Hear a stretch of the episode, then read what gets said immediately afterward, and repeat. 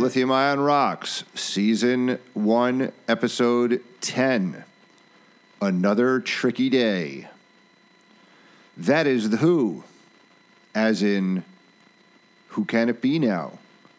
Ken Brinsden, and the third and final segment of our interview a couple of weeks ago.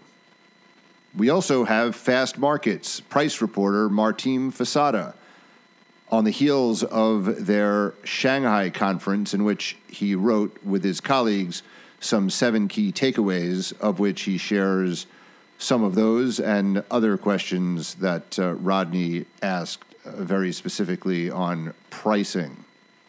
What year do you think that demand for hydroxide is going to exceed carbonate? So I'm, let's say, as a price reporter, I'm not allowed to actually comment on this, but I can share with you the insights of my colleague. Hydroxide is becoming the most popular lithium chemical compound. My colleagues, they, they think that at least 2023, 2024, we won't see hydroxide becoming the most used lithium compound in the world. At what point do you see battery chemical supply shortfall emerging? I believe um, the market will be oversupplied for a while in the, in the, next couple of years. So the shortfall might happen towards um, 2023 uh, potentially. Right by the same time when you know hydroxide will become the most used compound. We are recording this at the tail end of a long Easter week. Many people away for the holidays, but a busy week coming up. Uh, Mines and Money has their conference in New York. Uh, there's a panel I'm speaking on with a few others on the lithium industry. That's Wednesday. Then uh, Benchmark Minerals has their Washington, D.C. event on Thursday. So look forward to participating in that venue. Benchmark Minerals is also kicking off their world tour with a New York visit uh, the following week and a number of cities in North America thereafter. And soon attention will be turning to Chile, the big Chile and the little Chile.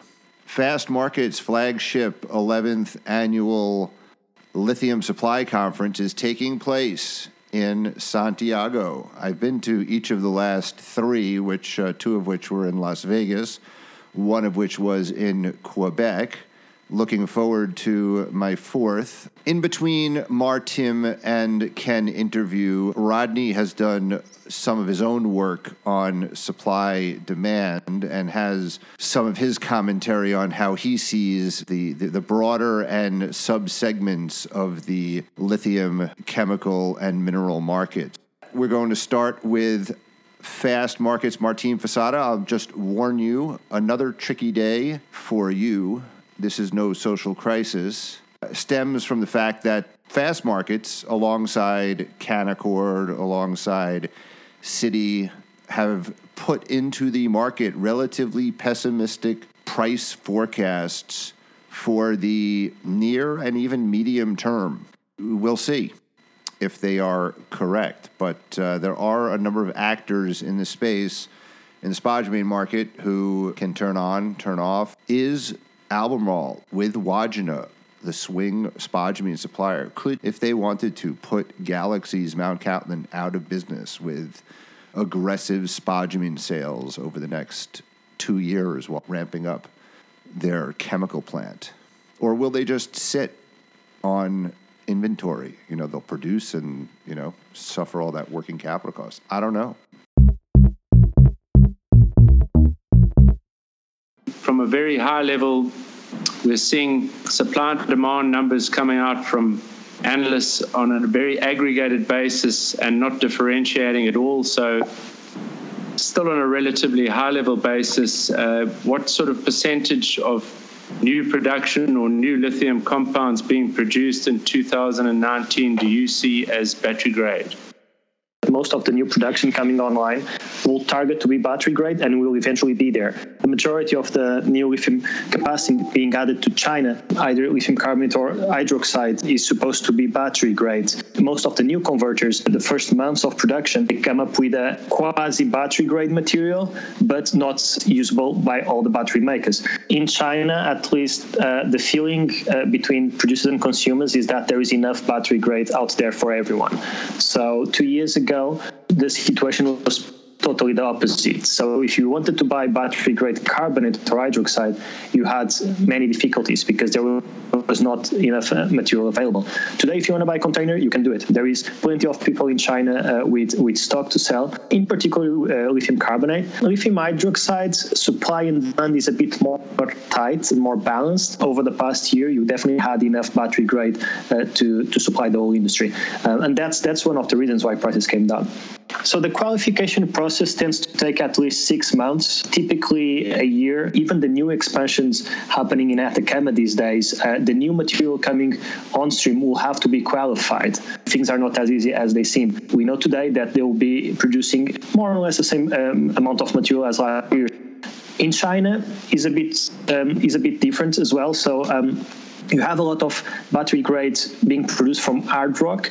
The feedback companies are, are giving in China is you know six to a year um, time period for qualification, and that actually the the the, the production of battery grade hydroxide and carbonate from hard rock has a bit more consistency in quality of product. Typically, when a converter manages to produce this type of material, it's easy. It, it, it's easy to allocate in a market because you know consumers, consumers in Japan or Korea, for instance, they are less susceptible to not being able of intaking new material.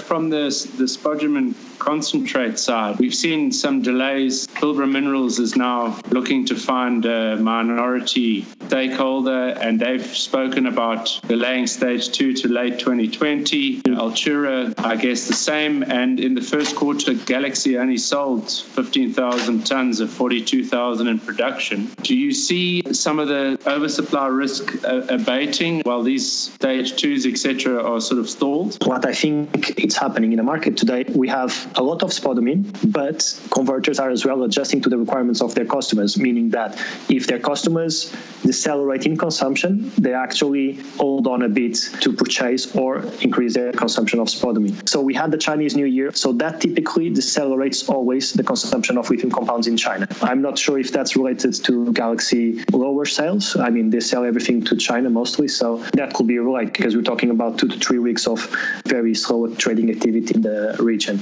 Demand fundamentals are there. Prices came down. Prices as well. The lower carbonate prices against which spodumene prices are calculated. They have affected the negotiations between converters in China and spodumene uh, producers in Australia. And this has made you know some of the converters actually just to hold off for three to six months before buying more material because they want to pay cheaper prices. And obviously this is harming some of the mines. I wouldn't say all, but the fact is that the first symptom is that one of the mines that was operating a year ago has to shut down. Cost of production seems to be remaining quite high.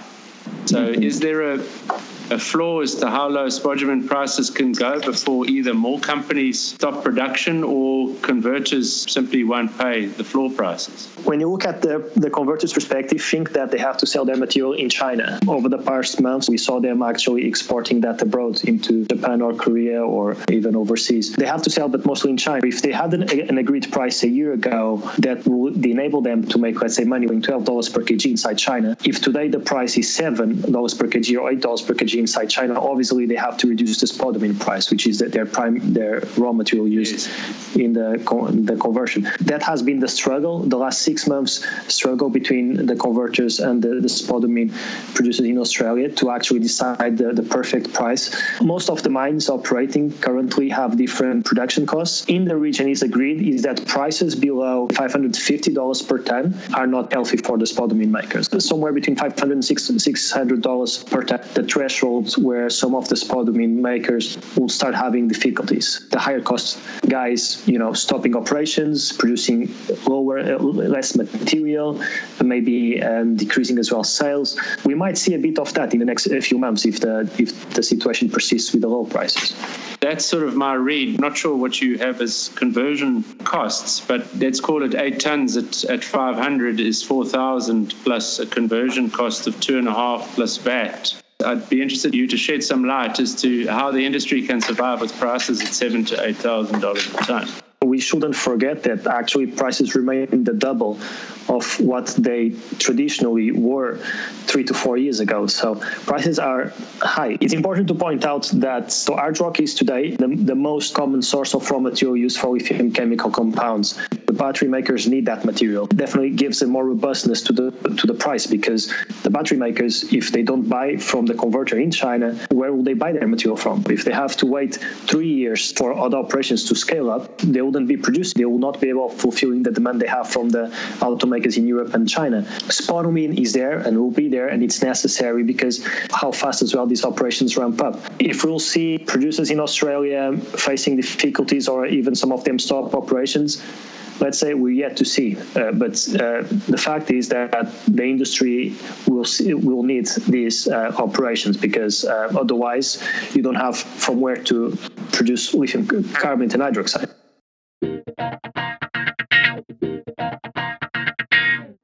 Extent that you have large, high grade spodumene mines, Altura and Pilbara, they have long term customers who are part of their supply chain. Is there or a price premium for a Pilbara or an Altura or something that making this SC6 the low impurities? Could there be a situation where we see something like a Galaxy be unprofitable and, and shut down?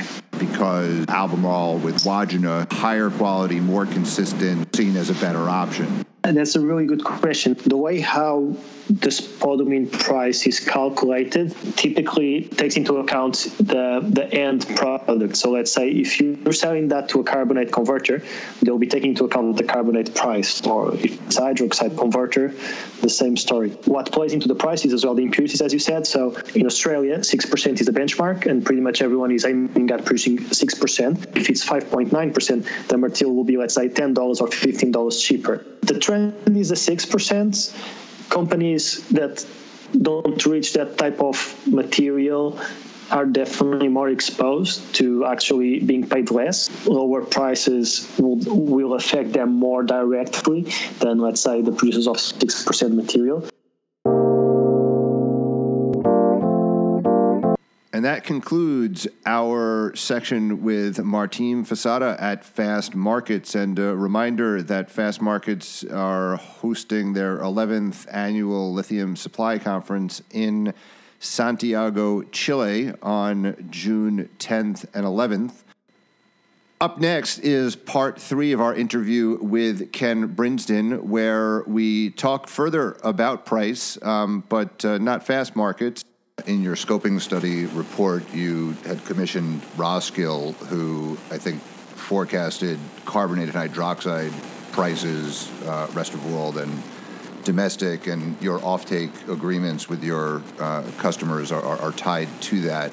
And I think they went out to 2027. What I found interesting about that was that they are forecasting Chinese prices of carbon and hydroxide to be higher than rest of world prices over you know for a lot of that period, and also continued uh, hydroxide premium to carbonate. Uh, that that's been a subject of debate whether or not that premium, the price premium, is going to remain. Could you comment on on that, the China price being higher, and also your your view on the the price premium, or or not for hydroxide? No, both good questions, Howard. The China price being higher than the international price, I would argue, is really just a reversion to the norm. It's really only in the last, uh, well, actually, not even 12 months, that the arbitrage in pricing has gone the other way, i.e., international pricing higher than the Chinese domestic price. If you trace historical data, you'll find universally, actually, that the China price was always higher than the international price. And I don't have any particular reason to suggest that's actually not normal. And it's probably normal for a couple of reasons. Firstly, you could you could argue that demand had been higher in, in the China market as they supported new um, new battery making facilities, um, but also that, that at least a small amount of that product might end up finding its way into international markets, and then you have the effect of VAT. And I'd argue that that now potentially becomes even more important as the Japanese and Korean markets continue to rely on some of that export capacity. So that's the way I think broadly about the lithium chemicals market and the the um, dynamic uh, you know, price price domestically in China versus uh, ex-China. But then another overlay is that because the pricing dynamic in China domestically is much more, it's much shorter dated, inevitably it will be more volatile than international markets. That's another sort of common thread. To your question about hydroxide versus carbonate and the sort of entrained premium. My view would be that uh, most circumstances in the future there shouldn't really be a hydroxide premium, and if there is, it would simply be a function of demand in that subset of the lithium raw materials market, rather than it being a function of cost, which would have been the historical norm. Uh, cost being the cost of conversion of brine source supply or carbonate into hydroxide. I think a much more uh, well-defined sort of supply chain will emerge. Uh, you know, low-cost hard rock supply, direct conversion to hydroxide, with a twist at the back of those plants to to make carbonate should it be required via the carbonation process. And the effect of all that, and because of the cost of the hard rock supply chain through to hydroxide, there shouldn't really be a natural premium. If there is, it's really going to be a function of where the demand is in, in the respective markets.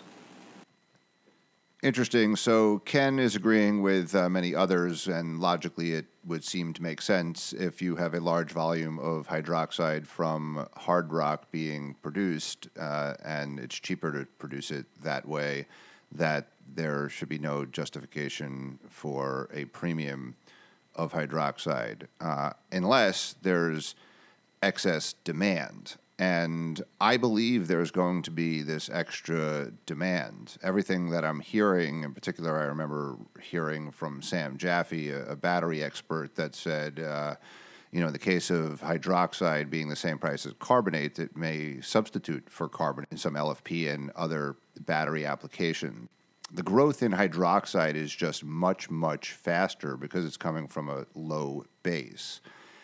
And the hydroxide plants that are being built in Kemerton, Kwinana by Tianqi, Albemarle, and in the Pilbara by Mineral Resources and Albemarle, nothing's been tried at that scale ever and in Australia. Rodney has some views on supply demand, factoring in that consideration and others, which he's going to share with you now uh, before we conclude with the last couple of questions from Ken Brinsden.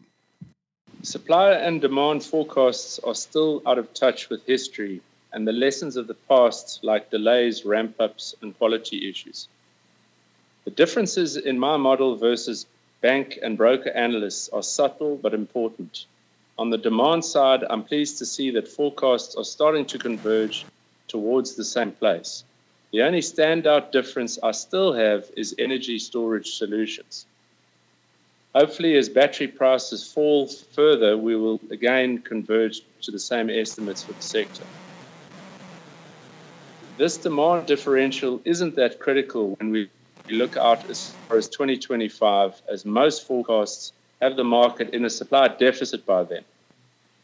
Where we aren't seeing things in the same light is supply and specifically the timing and magnitude of supply growth rates. On the brine side, the market has a fair handle on what to expect, and companies like SQM outline their intentions and forecasts clearly.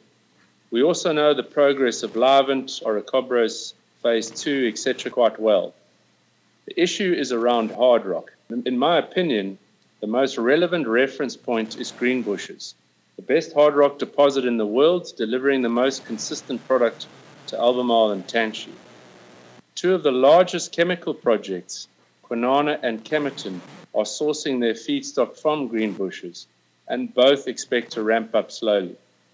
I've heard phrases like responsible marketing being used with reference to Tianqi's Kwinana. If Kemerton and Kwinana are going to ramp up slowly, then other new integrated projects that are relying on greenfield spodumene concentrate supply and have new chemical plants are definitely going to take longer than anticipated. If you add up all these new greenfield operations, compare the grades, impurities, and the consistencies of these factors across the resource, along with the chemical capacity targets relative to historic operations, then it's almost guaranteed that actual versus projected production disappointments are headed our way. Yet, despite this evidence, analysts continue to forecast insane oversupply estimates, some between 100 and 150,000 metric tons in the next two to three years. It's madness. There's no factual evidence or historic precedent to support these forecasts. On the contrary, the facts are telling you the exact opposite is likely to happen. That's what I'm going with.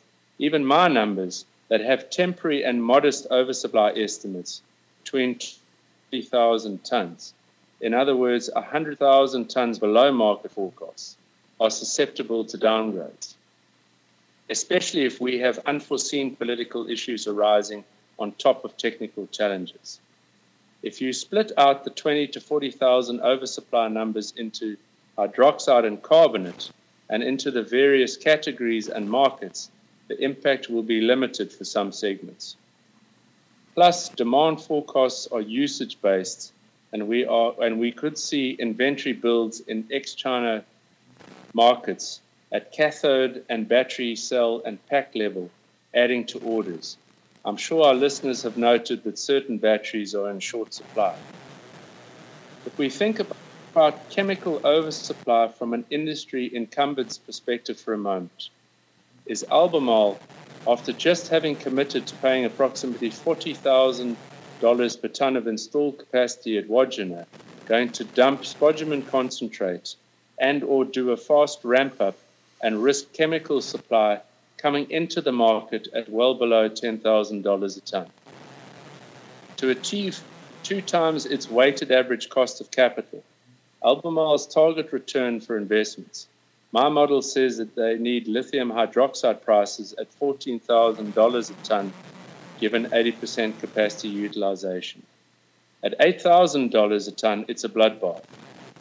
They're not the only ones who need elevated chemical prices. There are plenty of projects that have to justify $15,000 plus per ton of capex cost linked to shorter mine lives.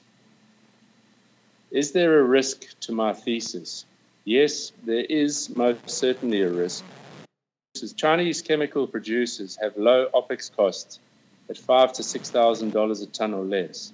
They also have shorter planning permission and construction timetables, and in certain cases, some of them enjoy cheap funding.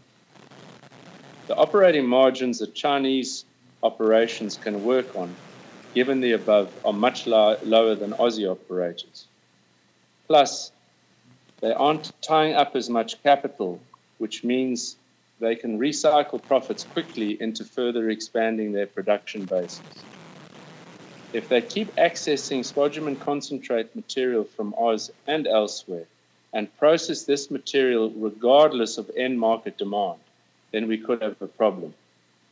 As it happens, spodumene concentrate producers are having issues, mostly with fines, and recoveries aren't where they should be, and we're seeing cost of production suffer as a result. Kudos to Pilbara and others for delaying expansion plans for the moment. As long as incumbent spodumene concentrate producers continue on their current trajectory and Wodgina material is managed sensibly, I'm of the view that supply won't run away from us. Essentially, my supply forecasts are similar to the analysts, except that they're delayed by one year. It doesn't sound like much, but with demand growth averaging at 20 plus percent a year, a year's delay is all that's needed to see the broad chemicals market more or less balanced. By segment within the broad market, we haven't covered the arrival of Tesla and other foreign original equipment manufacturers into China and VW securing battery grade hydroxide from Ganfeng. But that's a topic we can cover another time. In the the supply and demand of spodumene 6% that's actually meeting 6% grade versus not meeting that grade, and also uh, in the chemical market, uh, meeting battery grade versus non battery grade, do you see? I know you have a lot of iron ore experience, and um, you know the price spread based on quality in both of those products.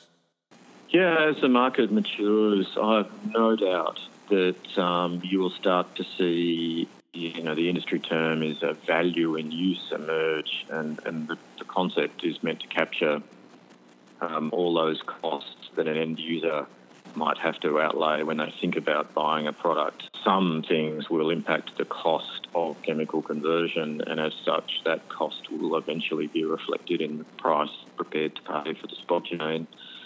That's why we've always been big believers in the quality of the product being a key driver. So, hence our our determination to um, to deliver the benchmark product, i.e., you know, six percent for chemical grade markets and and low iron and, and low mica and all the other good things that come with a good spodumene product. And equally that you attract a premium if you're participating in technical grade markets because you're able to, to get a you know a high quality technical grade product.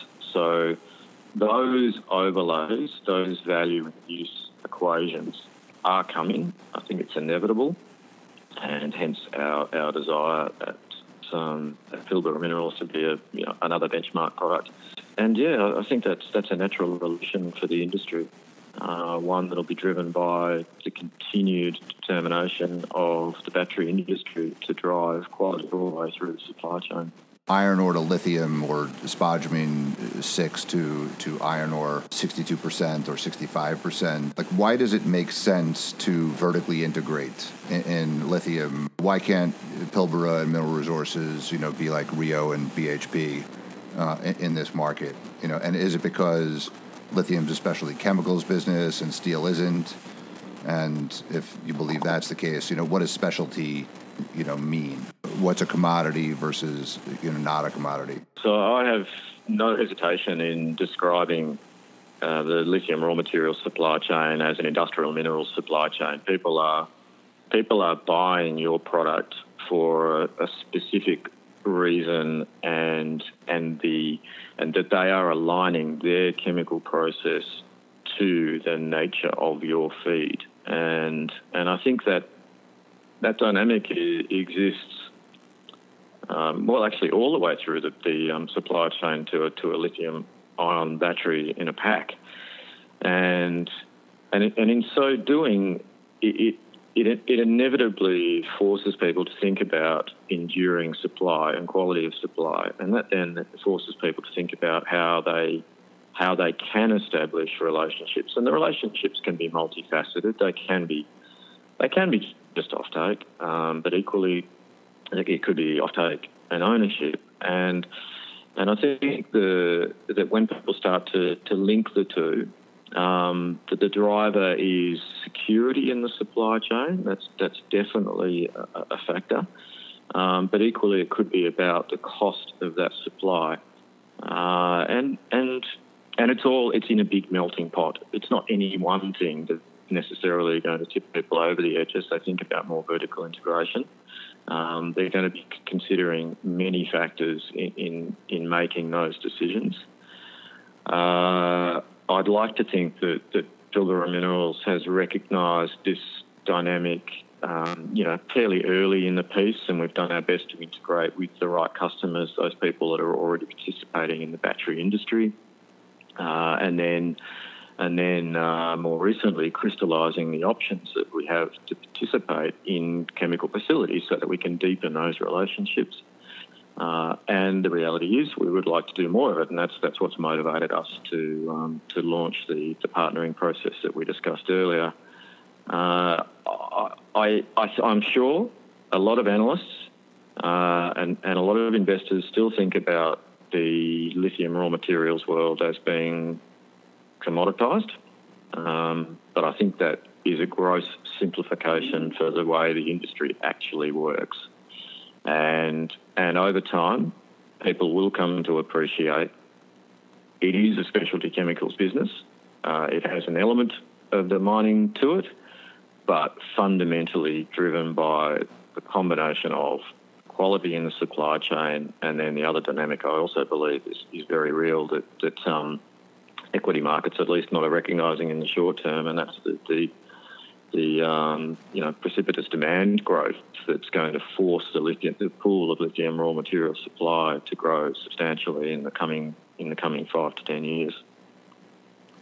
In talking about uh, chemical conversion in Western Australia, you have Kemerton and Kwinana, and you now have Albemarle and Mineral Resources saying that they're going to build in the Pilbara, and we've discussed this for a while. I, I visited uh, last year yourselves and and Altura, and it's a quite remote mining place, uh, not particularly super populated. You know, a lot of fly in, fly out of mining workers. So I was just always wondering, chemical engineers and and that kind of skill set in the Pilbara versus a Kwinana or Kemerton, would Mineral Resources actually maybe change their mind and, and, and ship it to Kemerton? And when it comes to, you've talked about it, could possibly, your partner could be in Australia and it could be elsewhere. Could you just help us think about, I guess, the, the Pilbara region as a chemical hub versus others? It doesn't immediately fit the, the bill as a chemical hub because of the dearth of other chemical activity, you know, in the Port Hedland region especially. Um, there is more sort of as you head out towards the Karratha region and, and the west coast of the Pilbara. But that doesn't mean you should, should immediately discount it. It just means that the dynamics that, that drive a decision to put facilities in that location are potentially a bit different. If you were to think about what the base criteria are that, that you're looking to leverage in the establishment of a commercial facility, it's all about the combination of many things. One being there is other chemical uh, activity in the region, but that's not the only thing. What other chemicals are available for, for input and the cost of those chemicals? How do you deal the, the byproducts that you'll inevitably produce as a function of your chemical activities? Of course, there's the proximity to the mine and, and the, the question of transport of the product cost of energy, available water supply, what other incentives might exist to to construct facilities in that location? So local government support, state government support, federal government support. Uh, it's unfortunately one of those questions, Howard, that you it, there is no easy answer. It, it's a function of so many things that are going to motivate your decision as to the location of that plant. When I think about the relationship with POSCO, I, I believe a key motivator for them is the combination of their home market, obviously being Korea, their proximity to, to the battery making facilities or cathode materials and battery making facilities. Another dynamic for POSCO is the protection of their IP. They have an innovative process that's going to create a, or is creating a very high value, we argue, a very high value product, sort of industry leading quality. They're interested in, in protecting the, the very hard work and the hundreds of millions of dollars they've spent to develop those um, those technologies. And actually, for all those reasons, we're also very happy to be working with them in the development of that facility. So, yeah, that's a that's an important part of our growth, and good on POSCO for, for the good work they've done for lithium generally, and also their, their, their desire to become the battery minerals champion for Korea. I'm glad you're bringing this up because that was going to be my last question. Pilbara started when I, I watched it almost its inception. Uh, it was very China focused, uh, and then POSCO kind of appeared. Uh, I called it the Great Wall of POSCO last year. I, I had known them to be very much brine focused with their POS LX, but you know, there's POSCO and then there's Korea Inc. Uh, I think you mentioned in one of your press releases that Benchmark uh, Minerals was, was talking about 25% of capacity is going to be Korea. If you could just share thoughts on and Korea Inc., LG Chem, Samsung, and and their evolution in, in this, uh, you know, vis-a-vis broadly and also vis-a-vis Pilbara and your other Chinese offtake partners. The Chinese were the first movers in the modified supply chains that are emerging in, in the lithium raw materials world, but in particular, um, the interconnection of hard rock supply to, and especially hydroxide. Um, China was obviously the first mover there, and, and and really able to leverage their, you know, the technology that's available to them and the skills and operating expertise that, that can take advantage of that raw material subset. The Koreans have started to recognise the opportunity in hard rock supply, and especially with the um, move to hard rock and hydroxide. POSCO has the benefit of being able to overlay some sophisticated technology that that we would argue um, does a really good job of creating a, a, very, very clean hydroxide product, which, which will probably become industry leading. And then you would sort of say, okay, well, why is that happening? Why is that happening in Korea? Well, Korea is a, the next big mover in lithium ion battery uh, capacity after China. And what's happening there is you have the confluence of three things that, that um, mean Korea has become the focus for the global uh, car manufacturers volume, quality, and technology. And, and that's the advantage that Korea is bringing to the table for, for all the other car manufacturers outside of China. They are the next big mover in volume battery contracts that are carrying the right technology and the right quality. Everyone, the, the Daimlers, the, the VWs, the GMs, they're all crawling all over the Koreans trying to work out how they can get bigger and bigger battery contracts. And to the credit of the Koreans, they're responding in kind with, with bigger and bigger facilities, uh, including distributed facilities, by the way, not just in Korea yeah, you've really got to give them credit for um, for the speed with which they're now moving. And I would say the same thing about POSCO. They are unique, almost uniquely placed to be a key raw material supplier to those Korean, you know, the big Korean battery companies uh, because of their skills at the front end of, of the lithium supply chain, being able to deploy their technology, proven to work now because of the high uh, concentrations they can attract in the sulfate solutions via the hard rock supply, including Pilbara spodumene, and um, and their ability to turn that into a very pure hydroxide product. So good on them for, for the speed with which they're moving. And we really value the relationship with POSCO. They're really good people to be working with, very clever, and and now dedicated to the cause of growing battery raw material supply to all those key Korean battery manufacturers that are distributing their batteries all around the world. What are the considerations? I think late May is uh, the last announcement you made before making you know final approval uh, on the on the POSCO, and if you would be so bold to kind of handicap the probability. By all the efforts that they've put in, our observation would be that they're very determined, and I believe they're enjoying the relationship with Pilbara Minerals as well uh, as well as we are. So I'm optimistic that there's a great opportunity for both companies to, to establish that alternate supply chain for, for the lithium raw material into Korea. I think it's a very, very good opportunity for Pilbara Minerals. We're a first mover in that space and and I believe that's a very strong value add to, our business, and and hence our desire to continue to look for, for opportunities to grow the you know participation downstream. It, it makes a lot of sense for all the reasons I described earlier in the call. The final thing I'll just say on that is there definitely seems to be a dichotomy in the market between just a, a, a pure mining you know, spodumene producer and a, kind of a, multiple to, to EBITDA that they would affix to that versus a downstream chemical company, and I have thought that the Mineral Resources and Albemarle uh, joint venture gives Mineral Resources significant exposure to chemical prices, and likewise, 30% of 40,000 tons planned with POSCO would be 12,000 tons right there as part of Pilbara's production, and that was before you announced this kind of partnering process. So we'll see what happens there. But uh, I think uh, Mr. Market should, assuming it is finalized, start to think of uh, Pilbara at least partially and increasingly, you know, integrated downstream.